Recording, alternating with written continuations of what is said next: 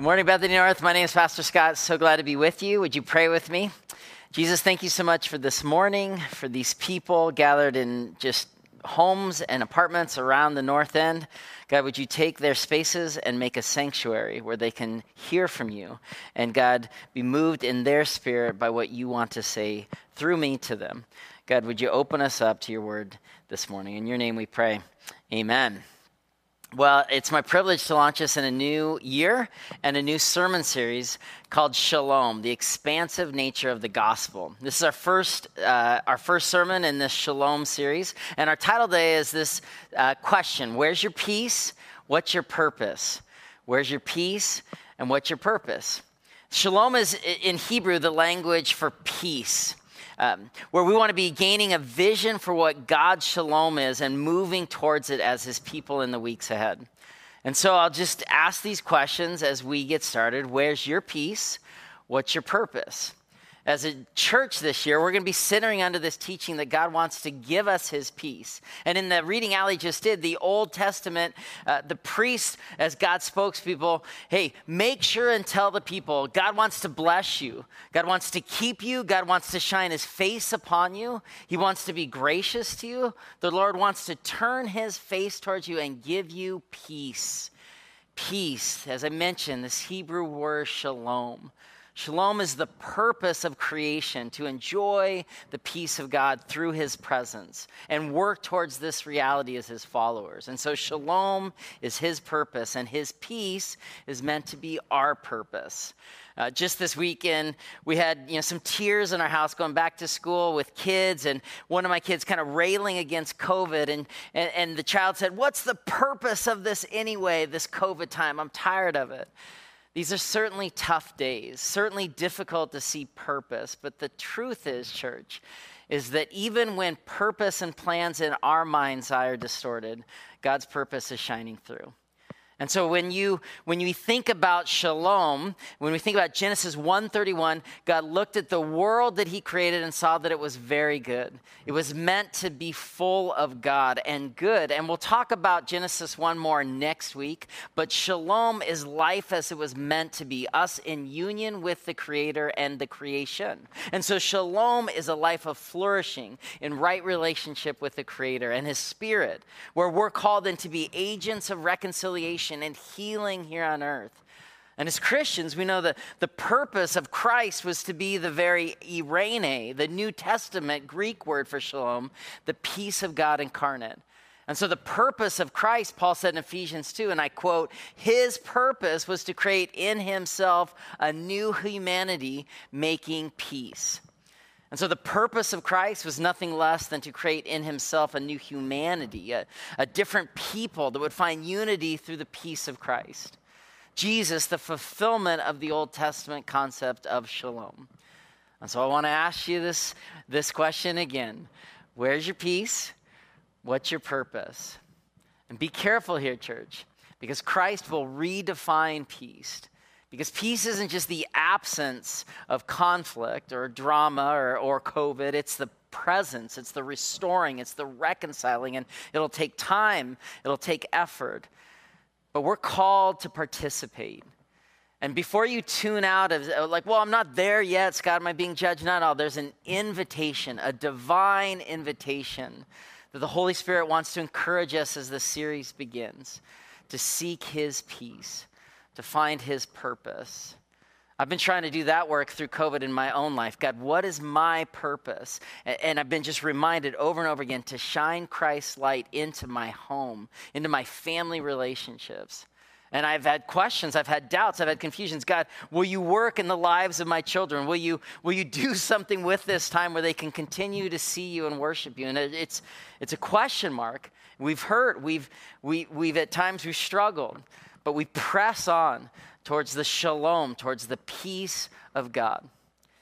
God's purpose, defined by the word shalom, uh, encompassing both personal and, and collective peace and justice and the well being of all creation. We'll be talking about it in the weeks ahead. His presence is our peace, and His presence is our purpose. And so say it again with me, church. His presence is our peace and our purpose. Let's look here at the beginning of what is shalom. The word shalom is, is meant to be peace. It's mentioned over 500 times in the scriptures. Genesis 1 says the world before Christ was tohu bohu. It was without God. From the creation narrative, when the world begins, it's terrible. Genesis 1 2. Now the earth was formless and empty. Darkness was over the surface of the deep, and the Spirit of God was hovering over the waters. The earth was formless and empty. These Hebrew words, tohu bohu. It means desolation and waste. And so it's vacuous, where the darkness covered the face of the deep. Means that that the darkness and misery and destruction and death before God's shalom, there was an absence of him. And, and, and the repercussions were everywhere. But then the Spirit of God, Elohim, hovering over this space, waiting to make meaning and create order out of darkness and void, to create shalom. The scriptures are full of this, where God cares to restore peace, to, uh, to order and rest and joy into dark and void places. Bringing shalom, God says, bringing peace. And again, please hear me really clearly. It's not just the absence, but it's God's presence. And so, this is just a core idea here to make shalom practical. Life, when it gets complex, when we get out of alignment, that we ask God to restore us, to bring His peace into our life. Uh, in the Old Testament, shalom was a verb. You could bring shalom. You can participate in the working of shalom.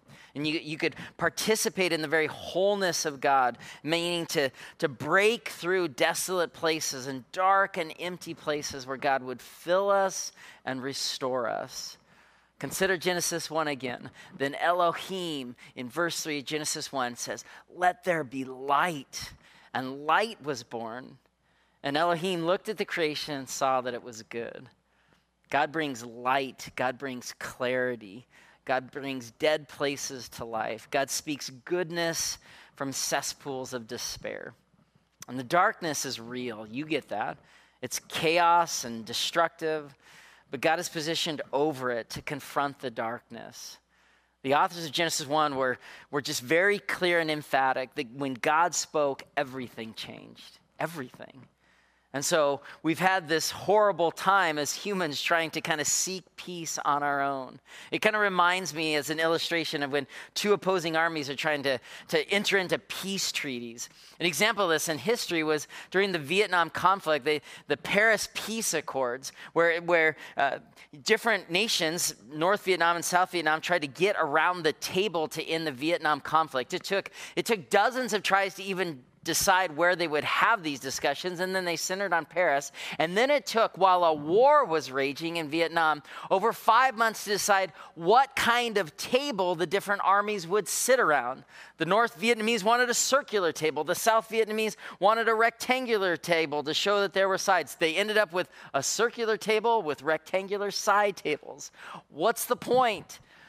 The point is, we can spend so much time and energy trying to discern what we can do to make peace out of broken situations. And all the while, the Creator God is saying, Invite me in to be a force for shalom in your story. Well, let me ask you this here as we kind of move to a second idea. How does this have anything to do with Jesus as Christ followers? Jesus in John 1 1 through 5 says, In the beginning was the Word and the Word was with God, and the Word was God. He was with God in the beginning, and through him all things were made. Without him nothing was made that has not been made. In him was life, and that life was the light of all humankind. The light shines in the darkness, and the darkness has not overcome it. The light shines in the darkness. Don't you love that Jesus was the light and the peace possible only through his presence? This was the, the purpose of Christ. Remember, in the Old Testament, God's purposes was shalom, sought after by his people. And in the New Testament, the incarnation, Christ was the very presence of the Greek word for the same term, eirene. Isaiah 9 promised that he will be called, remember, the Prince of Peace, shalom. And Jesus was promised as this presence of this restoring effort of shalom to restore all of creation. Listen to what Paul says in Ephesians 2, verse 14 and 15.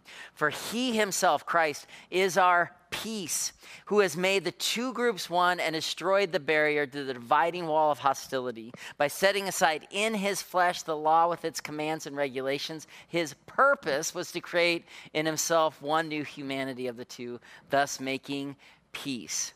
There it is again, this word of purpose. His purpose was our peace.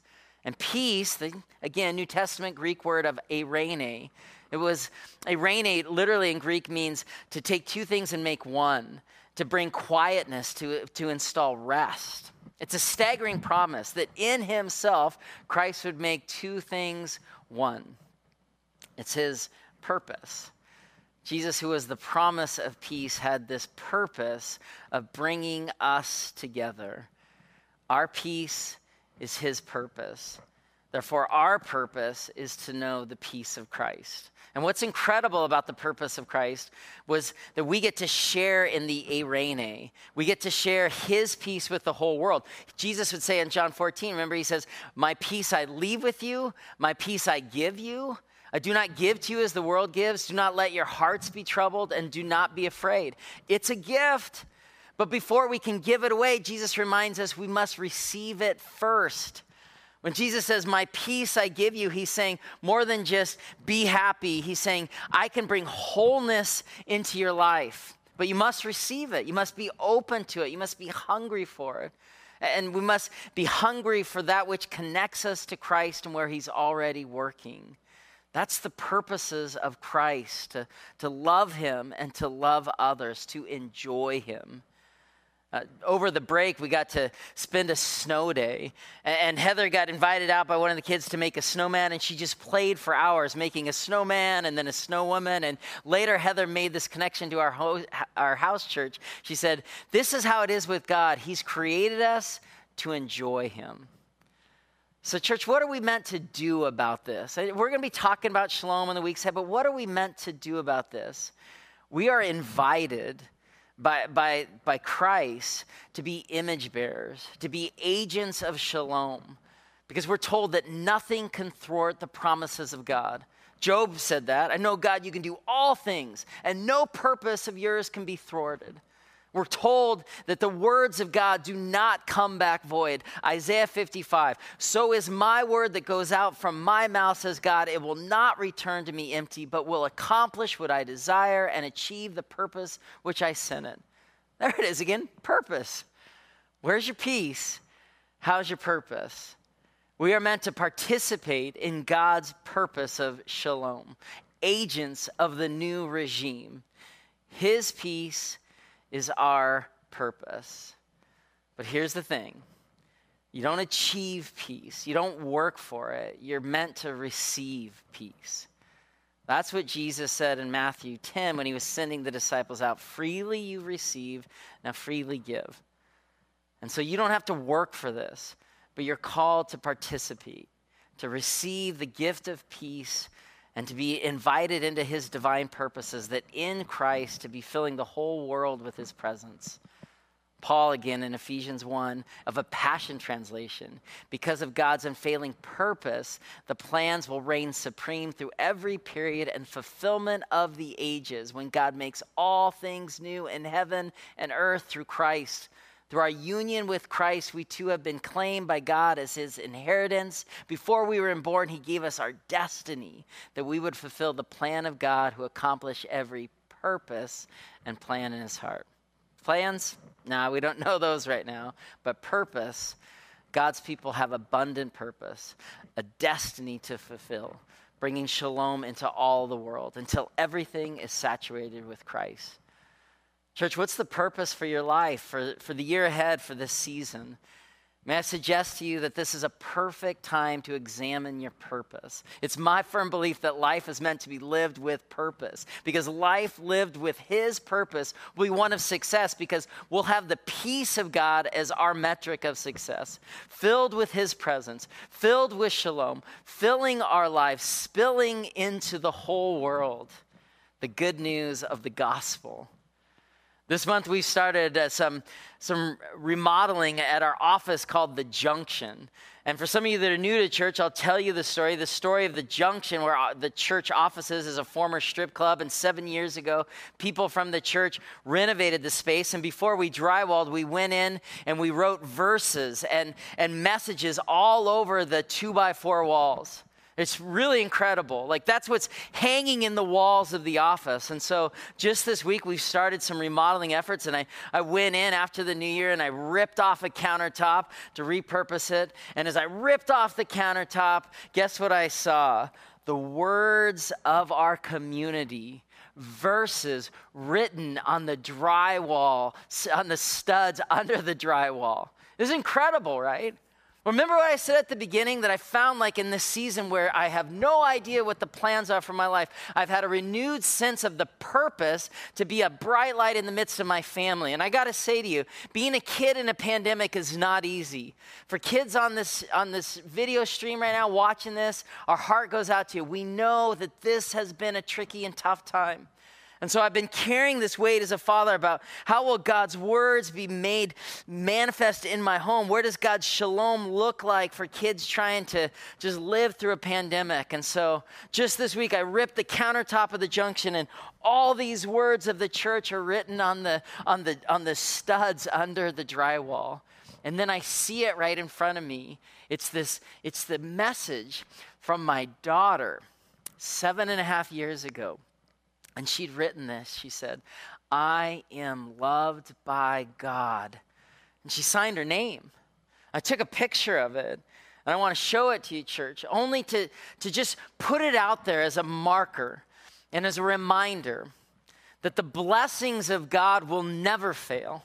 The words that God has spoken over us can never be stricken by a COVID or by our discouragement, our despair. So, as God's people, we we fight through this time. We seek His peace. We continue to believe that He's got a purpose for us as His, as his people. We, we fight to bring his, his words to life in our actual lives lived for His glory. And even on the dark days, even in through the discouragement, we continue to believe that God can work. He's calling us to work. And so, church, I just want to I want to put that metaphor from, from my story as an illustration into your life in the week ahead. What words are written on the walls of your life? What promises has God already spoken over you and into you? What words of the Lord from Scripture or from people that have gone before you have been spoken over you? What do you need to remember again about who God says you are? What promise does God want to invite you in here at the beginning of 2021 about His purpose, which transcends a lot of the worries that we get caught up in? Where is God inviting you to remember again that His peace? Is our purpose. And our purpose is to make manifest his peace. Church, where's your peace? How's your purpose? We're in this together. I look forward to the next six weeks being on this journey of shalom together. Will you pray with me now? Lord Jesus, thank you so much for, for opening us up again. And God, we, we recognize that even to preach peace in the midst of January and a pandemic, they must be fools, somebody out there saying, but no, God, our, our purpose is to declare your glory and your hope and your joy. God, we just want to encourage your people by what your scriptures have declared as your truth that we are meant to participate with you in the inbreaking of shalom, the promises that Christ fulfilled, the eirene, his presence in our life, which is peace. So, right now, in the midst of the darkest time of the year, as the rains fall all around us, in the midst of an ongoing pandemic, is the perfect time to declare His peace, your peace, Jesus, is our purpose. Would you remind us again and again and again this week that your promises are written on the walls of our life? Help us tap into those deep encouragements, God, so that we might be bright lights in a dark time and place. We love you, Jesus. And all God's people said, Amen.